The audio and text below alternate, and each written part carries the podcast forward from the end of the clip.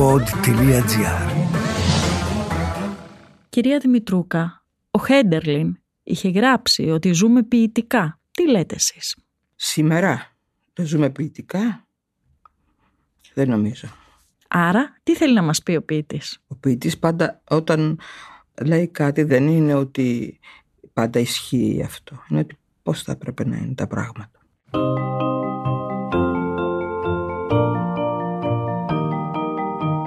Κάνουν οι συγγραφείς όταν δεν γράφουν βιβλία; Πού συναντούν τους ήρωές τους; Ο Βενιαμίν Φραγκλίνος είχε πει πως ο συγγραφέας είτε γράφει κάτι που αξίζει να διαβαστεί, είτε κάνει κάτι που αξίζει να γραφτεί. Ας ανακαλύψουμε μαζί τον άνθρωπο πίσω από το βιβλίο στο podcast «Συγγραφής εκτός βιβλίων» με την Κυριακή Μπεϊόγλου.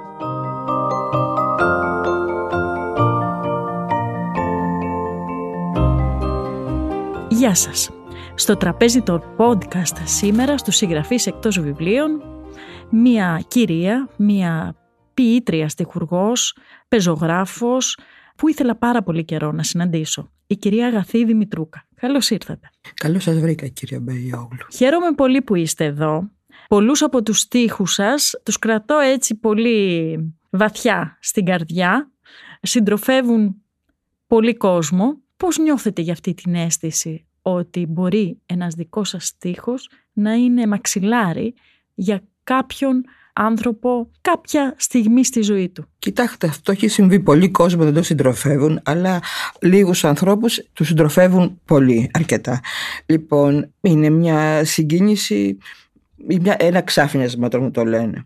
Αλλά η πραγματική συγκίνηση είναι με την προσευχή του ακροβάτη που σε κάποιο σχολείο, πολιτισμικό σχολείο στα Πατήσια, ε, Λύκειο, λοιπόν η διευθύντρια είχε την ε, ιδέα εφόσον δεν μπορούσαν όλα τα παιδιά να παρακολουθήσουν την προσευχή, τη χριστιανική προσευχή, να λένε μέσα στην τάξη την προσευχή του ακροβάτη και καθένας να τη λέει για τον δικό του Θεό, για τον εαυτό του, για την δική του ζωή. Ναι, το ξέρω πάρα πολύ καλά αυτό. Η διευθύντρια είναι η κυρία Αγγελική Ηλία ε, συμβαίνει να τη γνωρίζω γιατί είναι μια σπάνια περίπτωση εκπαιδευτικού και πράγματι όταν ε, και εγώ το είδα ότι το έκανε αυτό σκέφτηκα ότι δεν υπάρχουν όρια όταν έχουμε να κάνουμε με ποίηση, όταν έχουμε να, μπορεί να αφορά πολλούς ανθρώπους σε όλη τη γη. Έτσι είναι. Το 1973 ή το 1974, δεν θυμάμαι και διορθώστε με, το ένα, το 1974 στείλατε ένα γράμμα στον ε, κορυφαίο στιχουργό για μένα και ποιητής και θα το συζητήσουμε αυτό, Νίκο Γκάτσο. Και έκτοτε άρχισε μια σχέση ζωής. Για μένα μόνο ποιητής, λοιπόν γιατί η ποίηση γραφώ από, την, από τον Όμηρο τραγουδιόταν. Λοιπόν και ο Γκάτσος είναι κατευθείαν από τον Όμηρο. Λοιπόν, το 1974 του έγραψα γιατί διαπίστωσα ότι ό,τι άκουγα στο ραδιόφωνο είχε το όνομά του. Είτε ήταν τραγούδια, συνήθως ήταν σε μουσική Χατζηδάκη και στίχους Νίκου Κάτσου, αυτά που μου άρεσαν, αλλά και άλλων και επίσης άκουγα το θέατρο που συνήθως είχε μετάφραση Νίκου Γκάτσου, δηλαδή σκηνοθεσία Νίκου Γκάτσου, διασκευή Νίκου Γκάτσου, οπότε καταλαβαίνετε πόσες φορές άκουγα το όνομά του. Λοιπόν, και ένιωσα μια, ε, παρόλο που υπήρχαν πολλά τραγούδια που ήταν επιτυχίες, εμένα ας πούμε με συγκινούσε το «Χελιδόνι σε κλουβί». Καταλαβαίνετε τώρα και εκ των υστέρων δηλαδή τώρα έχω καταλάβει ποιος είναι ο λόγος που ένιωσα αυτή την ε, με τράβηξε με μαγνήτησε αυτό το έργο του και του έγραψε. Είναι γιατί χρησιμοποιούσαμε την ίδια γλώσσα. Λοιπόν εγώ ως παιδί έντυνα τη μοναξιά μου με ποίηματα που ήταν για το Μεσολόγγι και τραγούδια, δημοτικά τραγούδια. Τα ποίηματα για το Μεσολόγγι ήταν Σολομός και Παλαμάς κυρίως. Λοιπόν, το δημοτικό τραγούδι. Λοιπόν, είχαμε, μάθαμε την ίδια γλώσσα. Και είχαμε και αντίστοιχη μόναξη, ήταν σαν όταν τον γνώρισα αργότερα, για άρχισε να μου διηγείται διάφορες ιστορίες. Λοιπόν, ήταν σαν να είχαμε την ίδια, να ήμασταν συνομήλικοι στην παιδική μας ηλικία. Τον βλέπετε όμως, αυτός έκανε τη μεγάλη κίνηση να γνωρίσει αυτή την κοπέλα και τον βλέπετε να έρχεται στο χωριό σας. Βεβαίως. Και στο πεντάλοφο, καλά. Στο πεντάλοφο Μεσολογίου, ναι, ναι. το έγραψα, είχαμε αλληλογραφία, ε, του τηλεφωνούσα και όταν του ζήτησα να έρθει, μου έστειλε δώρα τα Χριστούγεννα του 1974 και το Μάιο του 1975 που είχα τα γενέθλιά μου τον κάλεσα, ήρθε. Αυτό είναι το παράξενο. ναι. Και τον βλέπετε. Ναι. Λοιπόν, άλλο είναι να έχεις στο νου σου έναν άνθρωπο, γιατί τότε δεν υπήρχαν και όλα αυτά τα μέσα που είναι σήμερα. Να βλέπουμε φωτογραφίες, ε, να βλέπουμε βίντεο, όχι μόνο φωτογραφίες, ώστε να ξέρουμε το παράστημα αλλά και την εκφορά του λόγου. Ε, και ξαφνικά τον βλέπετε εκεί. Ποια ήταν η πρώτη εντύπωση; Ε, μα όταν τον είδα στο... Μα, τι να σας πω τώρα, δεν είναι η πρώτη εντύπωση, είναι, είναι αυτή η... που νομίζω ότι ένα, κάποιον άνθρωπο τον ξέρεις χρόνια. Η οικειότητα. Η οικειότητα. και δεν είναι. Ναι. Λοιπόν, και μην ξεχνάτε ότι εμείς τότε είχαμε μια άλλη ιδέα για, την, για τους ποιητές, για τους ανθρώπους του πνεύματος. Ήταν όντως ουρανός για μας οι άνθρωποι αυτοί και κοιτάζαμε να ανεβούμε ψηλά. Να, θέλαμε να κοιτάξουμε ψηλά. Ο άνθρωπος είναι να κοιτάζει ψηλά, δεν είναι να κοιτάζει κάτω σκυφτός. Μην κοιτάτε με τα προβλήματα με τα γίναμε όλοι καμπούριδες. Ναι. Λοιπόν, αυτή την ίδια αίσθηση και αυτή την ίδια αγάπη που είχαμε εμείς την ένιωσα τώρα στη Βενεζουέλα, ξέρετε. Ναι, θα μας πείτε για αυτό το σπουδαίο αυτό, ταξίδι. Γιατί το έλεγα τότε. Ναι. Πείτε μας όμως, κάνουμε ένα άλμα έτσι. Α πάμε στη Βενεζουέλα. Ε, ε, ο κόσμος δηλαδή είχε αυτή την αγάπη για τους ποιητέ, αυτόν τον θαυμασμό για τους ποιητέ και το και να ακούσει, είτε καταλάβει είτε όχι. Δεν είναι σημαίνει ότι αντιλαμβανόταν όλα. Αλλά άκουγε με θαυμασμό και προσπαθούσε κάτι να πάρει από αυτό και να νιώσει λίγο έξω από τις δυσκολίες της καθημερινότητας, της ζωής του δηλαδή, γιατί όλοι οι άνθρωποι έχουμε μεγάλες δυσκολίες. Και εγώ τότε που είχα ας πούμε θαυμάσεις με τον Κάτσο και άλλους ποιητές, και το Ρίτσο, τον το Σολομό φυσικά και τον Παλαμά. Λοιπόν, τι έγινε, είχαμε τα μεγάλα προβλήματα. Ζούσαμε προβλήματα, μεγάλες δυσκολίες στην καθημερινή μας ζωή και στην, στην προσωπική μας ζωή πολύ μεγάλες δυσκολίες, μεγάλα και τραύματα, όχι απλά αυτά. Λοιπόν, κι όμως είχαμε αυτή την, θέλαμε να πάρουμε αυτή την ανάσα, είχαμε αυτό το μυαλό μας και την καρδιά μας στραμμένη προς τα εκεί, προς το όνειρο, κάτι που κάνουν κάποιοι άνθρωποι που δεν, που δεν το φτάνουμε εμείς ή δεν, το, δεν ή δεν το έχουμε εμείς αυτό, αλλά προσπαθούμε να, να εισπράξουμε κάτι, μια αίσθηση, ένα συνέστημα. Λοιπόν, αυτό το είδα τώρα στη Βενεζουέλα και συγκινήθηκα. Δεν μπορούσα να συγκρατώ τα δάκρυά μου και δεν μπορούσα να συγκρατήσω τα δάκρυά μου όταν στην πιο φτωχική γειτονιά, το Σαν Αγουστίν, που πριν από χρόνια ήταν η πιο εγκληματική περιοχή, δεν μπορούσε να πλησιάσει κανείς, όπως μου είπαν, στο, σε αυτή τη γειτονιά του Καράκας. Λοιπόν, ε, έφτιαξα μια άλλα, πλατεία, δηλαδή σαν αλάνα, για να, με μπασκέτες και παίζουν τα παιδιά, με σπίτια που είναι με ένα παράθυρο και μια πόρτα και χτισμένα με τουβλέτες. Αλλά οι άνθρωποι εκεί από το παράθυρο να δουν από τις πόρτες με το κάγκελο απ' έξω και να την ανοίγουν την από μέσα να δουν και τα παιδιά εκεί να παίζουν μικρά μεγάλα να βλέπουν τα μεγαλύτερα και τα μικρά να πηγαίνουν έρχονται για την εκδήλωση να δουν και κάποιον να δείχνει και στη μητέρα του να έρχεται τρέχοντας να της δείξει σαν να, σαν να το ανακάλυψε όχι απλά σαν να το είδε πρώτη ας πούμε το φεγγάρι Δύο ερωτήσεις μου γεννήθηκαν λοιπόν τώρα. Η μία είναι μήπως ε, πότε ε, αρχίσαμε να γινόμαστε στην Ελλάδα τόσο κοινικοί; Για να χρησιμοποιήσω αυτή τη λέξη. Τη δεκαετία του 80 όταν άρχισε αυτή η ευημερία και όλοι φορούσαν ας πούμε αν θυμάστε φορούσαν παντελόνια. Τα έχω γράψει στο αυτοβιογραφικό ναι, βιβλίο και τα, θα μιλήσουμε γι' αυτό. Λοιπόν φορούσαν παντελόνια λί ζώνες γκούτσι ριγέ μπένετον πουκάμισο και είχαν και αυτές τις αλυσίδες στο χέρι στο λαιμό της φακαντόρο. Και γυαλιά ρέιμπαν ναι. Και έναν σκύλο και ένα συνήθως ένα λικό σκύλο και κάθονταν με το φραπέ σε ένα. Όχι για να το πάνε το σκυλί βόλτα, το είχαν δίπλα τους έτσι για να μοιάζουν. Ποιος ξέρει, τι με πρίγκιπες, ας πούμε, που είναι στην, ε, ε, στην έπαυλή τους. Ναι, ναι, στην ναι, έπαυλή ναι, τους, το έξω και με το σκύλο τους και πίνουν τον καφέ τους ή τους τον σερβίρουν, ας πούμε, γιατί και τους σερβιτόρους δεν τους έβλεπαν σαν οι παλιούς ανεργαζόμενου ανθρώπους, τους έβλεπαν σαν τους αυλικούς τους. Βέβαια.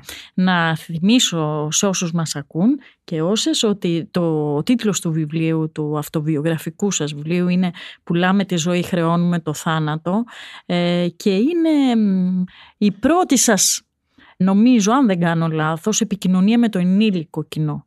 Ήταν όντως το πρώτο πεζογράφημα, γιατί ο τρόπος δεν είναι μια αυτοβιογραφία. Θα έλεγα ότι η ζωή σας ίσως ήταν η αφορμή. Ε, εκεί βλέπουμε πολύ καθαρά τον ποιητικό σας λόγο, αν μου επιτρέπετε. Βέβαια δεν ήταν κάτι για να γράψω τη ζωή μου δηλαδή και γι' αυτό δεν είναι και γραμμένο ημερολογιακά έτσι. Είναι κάτι πιάνει μπρος πίσω, μπαίνουν πράγματα, μπαίνει όλο το κοινωνικό περιβάλλον και όλα αυτά και φυσικά επειδή τα χρόνια τότε που είχα ζήσει ήταν περισσότερα με τον Γκάτζο είναι λοιπόν και η ζωή μου με τον Γκάτζο πολύ και με τους ανθρώπους που γνώρισα. Και πάντα με το παράδειγμα που μου είχε δώσει εκείνος και αυτό που μου έλεγε πάντα ότι από τους ανθρώπους κρατάμε πάντα το καλό. Λοιπόν, πάντα λέγοντας το καλό και όχι το άσχημο. Ξέρετε, μου έκανε εντύπωση κάτι που διάβασα στο βιογραφικό σας. Λέτε ότι ήσασταν ακούσια η σκιά του.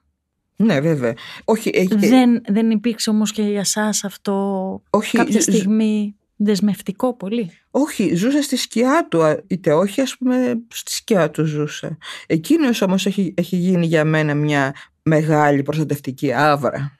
Και μάλιστα όταν του χρέωσαν σε εισαγωγικά κάποιους υπέροχους στίχους δικούς σας, είπε ότι αυτά δεν είναι δικά μου, είναι της ε, Σωστά, ναι, λέω. όχι, ναι, ήταν η προσευχή του ακροβάτη. Ναι, ναι. Είχα γράψει τα λόγια αυτά για εκείνο, γιατί ήταν, είχε περάσει μετά από ένα έμφραγμα που δεν μπορούσε να ξαναμπεί στο τραγούδι. Και αυτά έπρεπε, και έπρεπε να γίνουν για την συναυλία το 89 που είχε ο Χατζηδάκης με τη Μούσχουρη στο Ηρώδιο. Το 89 έχει συμβεί αυτό. Λοιπόν, ή το 88 το, το 89 πότε το δεν θυμάμαι. Νομίζω. Λοιπόν, και εκείνος δεν μπορούσε να ξεκινήσει να γράφει. Λοιπόν, και όπως εμένα με είχε πάρει σιγά σιγά και μου μάθαινε πώς να γράφω, πώς να... Δηλαδή, ο πατέρας μου με είχε μάθει να γράφω τις λέξεις, να τις σχηματίζω.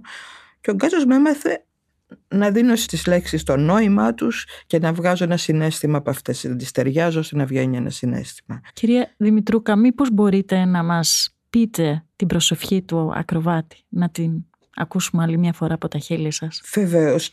Την είπα τόσες φορές στη Βενεζουέλα γιατί διαβάζαμε τα ποίηματά μας στη γλώσσα μας και κάποιος άλλος μετέφραζε. Εκεί και στην Κολομβία μετά από το βιβλίο που βγήκε στο μια μικρή, ένα απάνθισμα των ε, ποιμάτων και στίχων βγήκε δίγλωσσα ελληνικά και ισπανικά. Λοιπόν, τα διάβαζα ελληνικά και οι άλλοι πίτες τα διαβάζαν στα ισπανικά.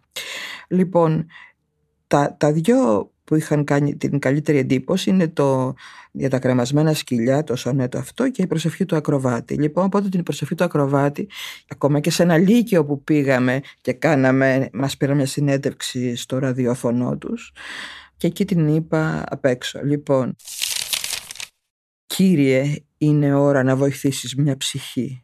Δρόμο να βρει τώρα η ζωή μου η ρηχή. Δεν μπορώ να ζω αντίθετα με σένα κι όπου σταθώ, στους ρυθμούς και επίθετα βοήθεια σου ζητώ. Είμαι ακροβάτης και γυρεύω δικό μου Θεό. Κύριε, δώσ' μου θάρρος, το σκηνή να μην κοπεί. Θέλω να με φάρος που φωτίζει τη σιωπή. Θέλω να πετάξω ελεύθερα πιο πέρα και από το κενό. Πράγματα μικρά και δεύτερα δεν ξέρω να αγαπώ. Είμαι ακροβάτης και γυρεύω καινούριο Θεό. Και πόσο πόσο τραγικά επίκαιρο είναι τα τελευταία χρόνια με το μεταναστευτικό αλλά και όχι μόνο διότι ζούμε πλέον και σε, μια, σε κοινωνίες άγριες. Η μοναξιά εντείνεται και αυτό το ποίημα έρχεται κάπως να γίνει προσευχή όλων μας. Δεν είναι ναι. μόνο η, η μοναξιά, εντείνεται, συγγνώμη που σας διακόπτω, σε όλα τα επίπεδα και κυρίως την ερωτική σχέση. Η ερωτική σχέση πια είναι μοναχική δεν εννοώ ότι αυτό ικανοποιείται κανείς εννοώ ότι, ότι δεν δημιουργείται αυτή η ατμόσφαιρα και αυτή η καλή διάθεση η σχέση διαρκείας με το άλλο πρόσωπο είναι, μπορεί να είναι μαζί στην, για την ερωτική πράξη αλλά μετά ή όταν το ένα πρόσωπο δείξει ότι δεν είναι πρόθυμο τώρα γιατί έχει κάποιο πρόβλημα αυτή τη στιγμή λοιπόν το άλλο πρόσωπο που ήταν τόσο μαζί λοιπόν γίνεται επιθετικό Δηλαδή μπορεί να φτάσει και μέχρι το ναι, φόνο. Για την άρνηση αυτή. Λοιπόν, δεν υπάρχει αυτή η ανοχή, αυτό το, αυτό το, δεν υπάρχει συνέστημα κανένα γύρω από την ερωτική σχέση. Δεν είναι πια, είναι μόνο σχέση για την ερωτική πράξη. Και, αλλά μετά δεν είναι ότι εντάξει, καλά, γίνεται βία, επικρατεί βία. Λοιπόν, αυτό... Ξέρετε, καμιά φορά σκεφτόμουν τώρα τα τελευταία χρόνια με το κίνημα Μητού, με όλες αυτές τις ε, δράσεις που βγάζουν προς τα έξω σκληρές καταστάσεις. Σκεφτόμουν ε, τη δική σας περίπτωση που έχετε πει δημοσίως ότι είχατε μια πολύ τραυματική εμπειρία στη ζωή σας. Πώς νιώθατε τελευταία χρόνια βλέποντας να, αυτό να βγαίνει προς τα έξω, να, να δηλώνετε κάτι που τότε όχι; Ε, θα έπρεπε να είχε δηλωθεί πιο νωρίς. Εγώ το δήλωσα ας πούμε το 10 έτσι. Ε, λοιπόν μετά ξέρετε όλο αυτό το μαζικό μπορεί να έχει και το αντίθετο αποτέλεσμα. Γιατί όπως ας πούμε υπήρξε και αυτό που λέω τώρα για την δύσκολη σχέση μην νομίζω ότι δεν μπορεί να είναι, δεν έπαιξε ρόλο και η, η έννοια της παρενόχλησης γιατί με την έννοια της παρενόχλησης σταμάτησε και το, το πείραγμα, το, το, το, ναι, το που έκανα. Το φλερτ, λοιπόν, το... το φλερτ. Δεν υπάρχει φλερτ. Οπότε δεν υπήρξε αυτό ότι να μπουν σε μια δυναμική αν ο άλλος θέλει, αν δεν θέλει, να, πει, να, βρει, να, να υπάρξει ας πούμε ένα, να δίνεται ένας χρόνος. Βέβαια. Λοιπόν, τώρα ε, και θέλω να πω ότι γιατί παίρνουμε τα πράγματα, ο Κάτσο έλεγε του ύψου του βάθους, ας πούμε, μια έλεγε συνήθως. Την αντίθεση χρησιμοποιούσε. Αλλά λέμε ή άσπρο ή μαύρο. Δεν παίρνουμε καμιά απόχρωση, κανένα χρώμα ενδιάμεσα. Λοιπόν, με την παρενόχληση όπου δεν μπορούσαν τα παιδιά, τα γορία και κορίτσια να αλληλοπειραχτούν. Δηλαδή ακόμα και το πιο αθώο, στο πιο αθώο έδιναν, δημιουργούσαν ενοχή στο παιδί που Βέβαια, στο όποιον political correct. Ε, Καταλάβατε; Ναι. Δεν λέμε άλλο είναι το από έναν μεγαλύτερο προς το παιδί, αλλά στα συνομήλικα παιδιά δεν θα έπρεπε να υπάρχει να είναι τόσο αυστηρό. Το, δηλαδή θα έπρεπε να φοβάμαι μήπως παρεξηγηθώ, γι' αυτό με βλέπετε να μην ναι, μιλάω. Ναι, ναι, καταλαβαίνω. Λοιπόν, θα έπρεπε να υπάρχει διάκριση, να, είναι, να ξεχωρίζουν ποιο είναι βιαιότητα, ποιο δεν είναι, Έχετε ποιο είναι παιχνίδι. Έχετε δίκιο. Έτσι.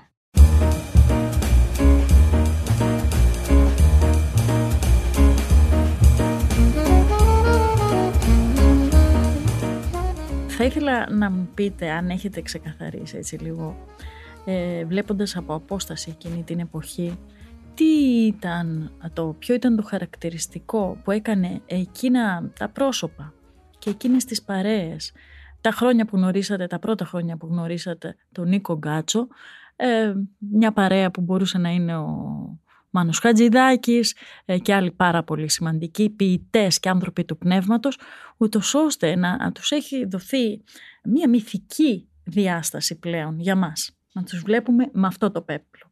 Ε, κοιτάξτε, ήταν μια παρέα, όντως. Τώρα δεν υπάρχουν παρέες τέτοιες, δεν μπορούν να δημιουργηθούν, γιατί είναι εγωιστές οι άνθρωποι και ατομικιστές. Λοιπόν, εκείνης της γενιάς, ίσως και παλαιότεροι, είχαν μια ευρύτερη αντίληψη των πραγμάτων, ήταν ανεκτικοί απέναντι σε όλους και πίστευαν ότι κάθε άνθρωπος κάνει αυτό που μπορεί, δηλαδή το καλύτερο που μπορεί.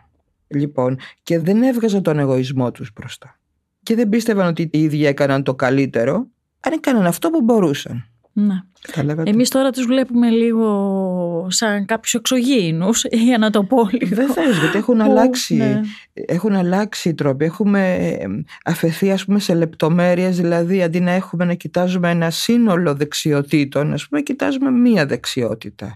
Αντί να, να αναπτύξουμε την κρίση μας, παρασυρώμαστε, θεωρούμε ότι ας πούμε, μας δίνουν κάτι ότι είναι συλλεκτικό, δηλαδή στην κρίση του άλλους, σε αυτό που θα κάνει, που θα κρίνει ο άλλος για μας. Ενώ δεν είναι και βλέπετε όλο το, έχει επικρατήσει όλο το ψέμα. Βλέπετε ας πούμε στο διαδίκτυο που είναι ένα πολύ χρήσιμο εργαλείο, για όποιον ξέρει να το χρησιμοποιεί, βλέπετε να επικρατεί μόνο το λάθος να βγαίνει από πάνω και να, και να παίρνουν οι νεότεροι που αγνοούν τα πράγματα που δεν ξέρουν και δεν ξέρουν να ψάχνουν να παίρνουν αυτό που είναι λάθος και να το διαιωνίζουν. Ναι, λοιπόν. έχετε δίκιο. Έχω την εντύπωση από αυτά που έχω διαβάσει ότι η σχέση σας με τον Νίκο Γκάτσο πέρα από την προσωπική σχέση ήταν μια σχέση διαλόγου επάνω στην ποίηση, διαλόγου επάνω στη δημιουργία. Ε, συνδημιουργούσατε ή δημιουργούσατε παράλληλα; Ναι, παράλληλα, αλλά δεν ήταν ένας διάλογος πάνω στην ποίηση, δηλαδή δεν ήταν στη δημιουργία, ναι. Λοιπόν, επίσης το να, να τον συμβουλεύομαι. ήταν σαν τροχονόμος. δηλαδή μου έλεγε στρίψε από εδώ, δεν το πας καλά, ας πούμε, κάπως έτσι. Όχι τι να χρησιμοποιείς λέξεις, θα χρησιμοποιήσω. Λοιπόν, δεν ήταν, γιατί αν είχαμε ας πούμε μια συζήτηση πάνω στην ποιήση θα ήταν μια λόγια σχέση αυτή, δεν ήταν, δεν ήταν αυτού του είδους ας πούμε η σχέση, δεν είχε μείνει. Καταλάβατε. Ήταν, βεβαίως ήταν τόσα τα καθημερινά προβλήματα που δεν μπορούσαν να, δεν ήταν και ο ίδιος ας πούμε, να, να είμαστε στον αέρα ή σε ένα σύννεφο επάνω με ναι. τίποτα. Βέβαια. Έχω μπροστά μου την ποιητική σας, ε, το ποιητικό σας έργο σε έναν τόμο εδώ που είχε κυκλοφορήσει το πότε 19, 19 από τις εκδόσεις Πατάκη Κήπος με γιασαμάκια ο ουρανός θα σας το δώσω ευθύς αμέσως και θέλω να μου διαβάσετε κάτι από εκεί. Το δρόμο από το φως στο σκοτάδι εμπειρικά τον λένε οι ποιητές Ερωτική κατάβαση στον Άδη, προσκύνημα σε ό,τι ζούσε χτες. Μα εγώ αρνούμαι να σε προσκυνήσω, το σώμα σου το θέλω ζωντανό. Με εννιά χορδές θα σε τραβήξω πίσω, να αναστηθείς σαν άστρο πρωινό. Από τον κάτω κόσμο στον επάνω, μεγάλη η ανηφόρα και τυφλή. Αχ, ευρυδίκη μου, σε ξαναχάνω, δεν με έμαθες να κάνω υπομονή. Ευχαριστούμε πολύ, πολύ σημαντικό. Θέλω να σας ρωτήσω, γιατί παιδικά βιβλία, κυρία Δημητρούκα; Α, όταν απέκτησα το γιο μου, ε, συνέβη το εξής. Όταν πρωτοπήγε στο παιδικό σταθμό και του διάβασαν την κόκκινο σκουφίτσα, ήθελα να του την πω την κόκκινο σκουφίτσα με τον ίδιο τρόπο που την είχαν πει. Επιμονή μεγάλη, δεν είναι έτσι, δεν είναι αλλιώς. Γιατί στα μικρά παιδιά διαβάζαν κάποια, όλο και κάποια διασκευή. Ναι, βέβαια. Λοιπόν, για να μην τζακωνόμαστε τώρα, για να μην υπάρχει αυτή η γκρίνια, ε, του λέω βρε παιδί μου, αφού ξέρεις ότι όλα αυτά τα γράφει κάποιος άνθρωπος και ξέρεις ας πούμε ότι τα γράφουν οι συγγραφείς και ξέρεις και εγώ ότι είμαι συγγραφέας. Λοιπόν δεν θέλεις να φτιάξουμε μια δική μας ιστορία. Και έτσι λύσαμε αυτό το πρόβλημα που είχαμε αυτή την κρίνια κάθε βράδυ και φτιάχναμε κάθε βράδυ αυτό το ένα μικρό μια μικρή ιστορία με πεταλούδες, με αυτά που ήξερε, με μέλισσες, με ζώα και αυτά. Λοιπόν και κάναμε το τζίτζικα τότε. Λοιπόν και έτσι το ολοκληρώσαμε και έγινε αυτό ένα βιβλιαράκι στις εκδόσεις Πατάκη. Ξέρετε, θεωρώ μεγάλη ιστορία το να υπάρχουν καλοί συγγραφείς παιδικών βιβλίων, αλλά πώς να εξηγήσουμε στα παιδιά τον τρόμο, πέρα από τη χαρά, τον τρόμο αυτού του κόσμου; Στα παιδιά δεν μπορούμε εύκολα να τους το... Δηλαδή μέσα από αυτά τα μεγάλα παραμύθια περνάει ο τρόμος. Ας πούμε, εμείς και γενικά οι εκδότες δεν θέλουν παραμύθια που είναι ούτε να έχουν τελείπη ούτε τρόμο. Θέλουν να έχουν χαρά, δηλαδή να δείχνουν την καλή πλευρά της ζωής. Και έτσι ναι. ή, ή, αν υπάρξει κάτι να, να λύνεται πάλι αυτό το μυστήριο. Κάνω μια στάση στο «Αν». Μάλιστα. Ε, ένα από τα τελευταία σας βιβλία, τα παιδικά. Πότε, το 18? Το 18 ναι, ναι. βγήκε αυτό και έχει πάρει διάφορα βραβεία. βραβεία. Βέβαια. Και το, το «Αν» ξέρετε, η ζωή δεν εξηγείται ή δεν λειτουργεί με υποθετικά σενάρια. Εσείς πώς το είδατε; Ε, κοιτάξτε, το «Αν» αυτό το έγραψα είναι ένα τραγούδι από τις συμφωνίες. Λοιπόν, ε, που λέω στην ιστορία ότι το έγραψε το 82, αλλά έμαθα μετά το ότι με τους υπολογισμούς και με το, όταν μου είπε ο, ο Γιώργος Τζαμτζής που ήταν στην παρέα τότε νεαρός φωτογράφος και λοιπόν και εμφάνισε και καινούργιες φωτογραφίες τα φιλμ που τα τότε τα έβγαλε τώρα λοιπόν και μου στείλε εκτός το ότι έπαθα μια μεγάλη κατάπληψη γιατί αναγνώριζα τα ρούχα και δεν αναγνώριζα το πρόσωπό μου πέρασα όλη την εφηβεία νομίζοντας ότι είμαι άσχημη ότι ήμουν άσχημη. Άσχημη, τώρα γερνώντα πώ που έγινε άσχημη. Έγινε λίγο σαν τη Σελεστίνα. Αλλά κοντεύω σαν τη Φραγκογιανού. Κοντεύω να γίνω. Αλλά δεν, ε, τότε δεν ήμουν άσχημη. Που νόμιζα ότι ήμουν, ότι ήμουν, ότι ήμουν. Οι φωτογραφίες που βλέπουμε εμείς, κυρία Δημητρούκα, κούκλα. Λοιπόν, Τέλος πάντων, αυτό μου δημιούργησε ένα πρόβλημα που, που τηλεφώνησα και σε έναν φίλο μου ψυχίατρο, γιατί δεν μπορούσα να σταματήσω το κλάμα από αυτή, από αυτή την ανατροπή ε, τη εικόνα αυτή. Λοιπόν, έτσι έμαθα. Αυτές τι φωτογραφίες ήταν στην αρχή τον Ιανουάριο του 81, οπότε το έγραψα το 80. Αυτό λοιπόν μέσα στις διαφωνίε το έχω ξεκινήσει στην ΑΣΕΑ, στο σπίτι αυτό το πατρικό του Νίκου, που καθόμασταν ε, εκείνος στην πλατιά πλευρά, εγώ στη στενή πλευρά του τραπεζιού, αυτά τα παλιά τραπέζια του καφενείου που είχαν και ένα σιρτάρι.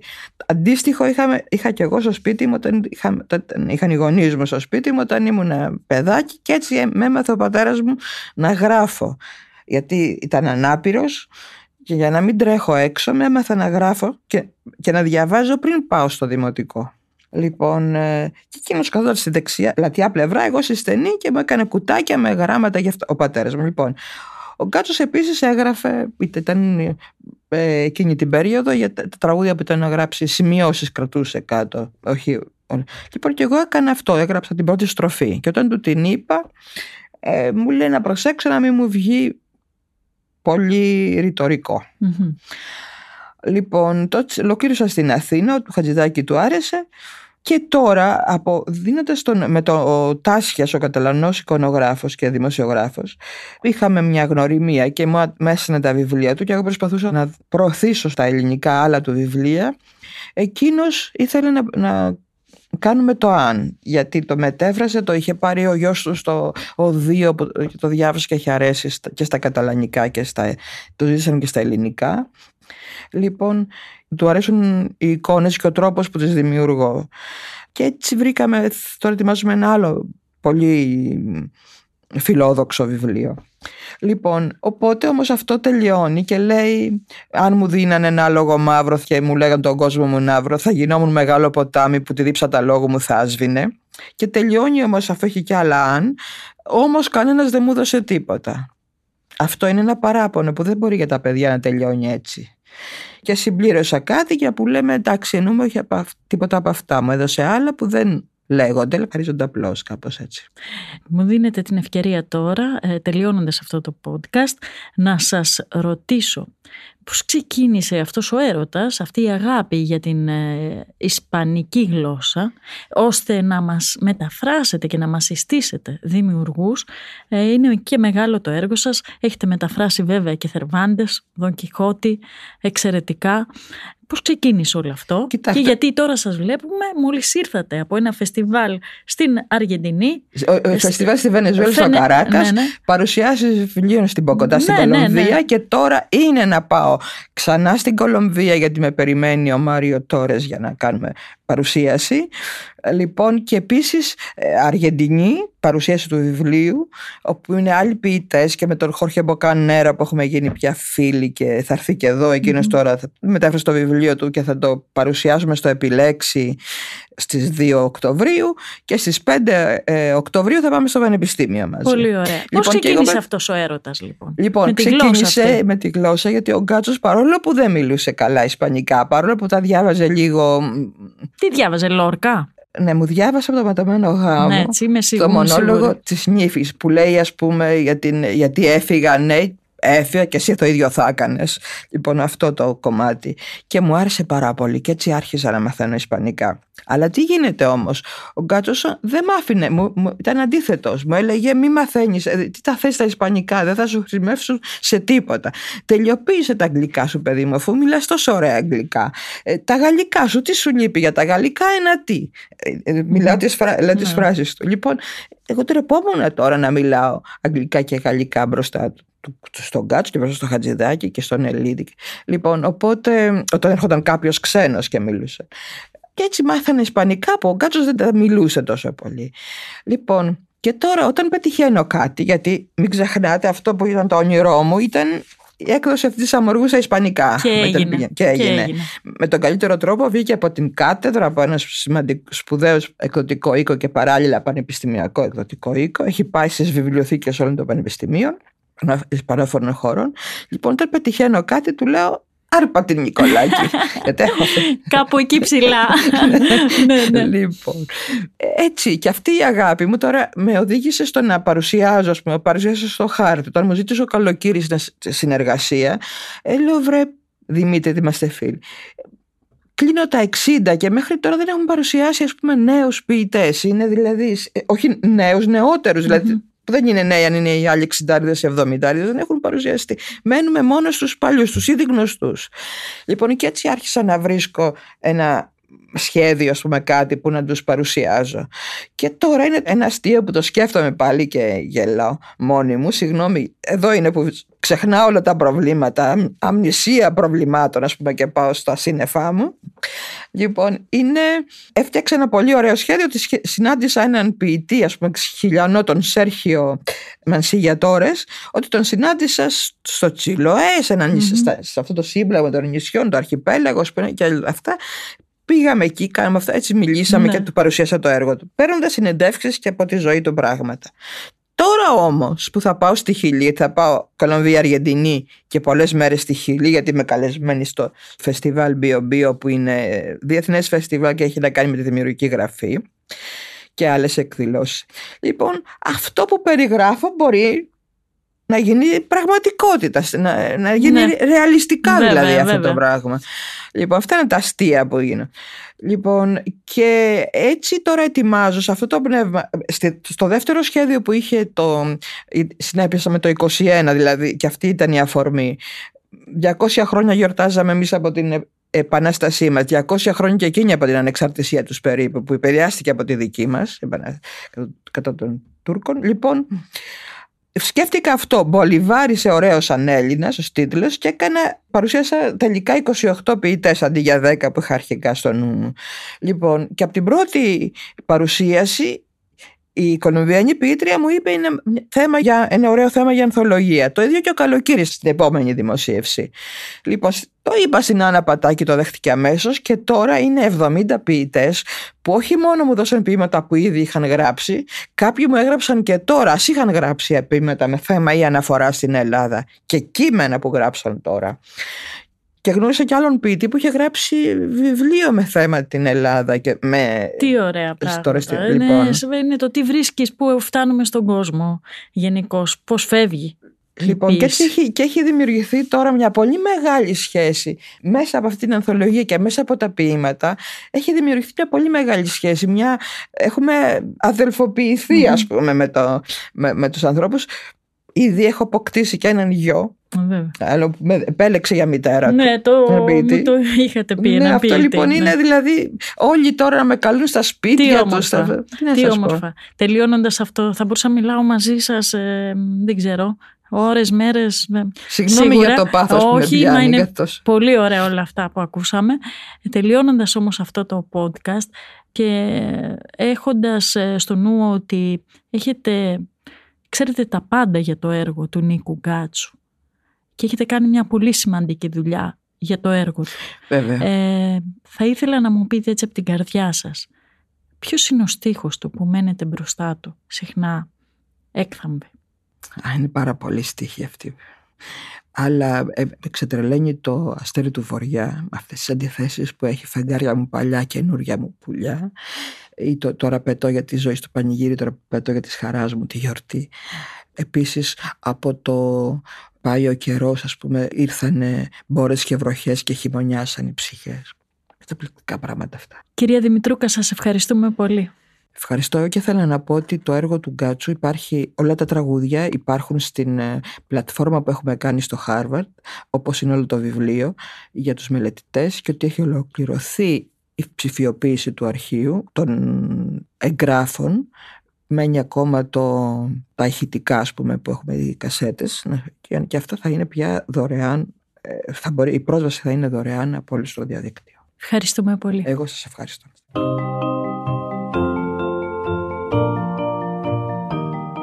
Ακούσατε το podcast «Συγγραφής εκτός βιβλίων» με την Κυριακή Μπεϊόγλου, μια παραγωγή του pod.gr.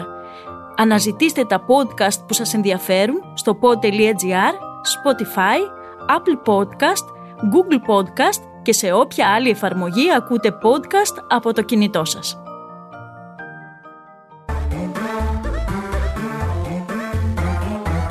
Pod.gr. Το καλό να ακούγεται.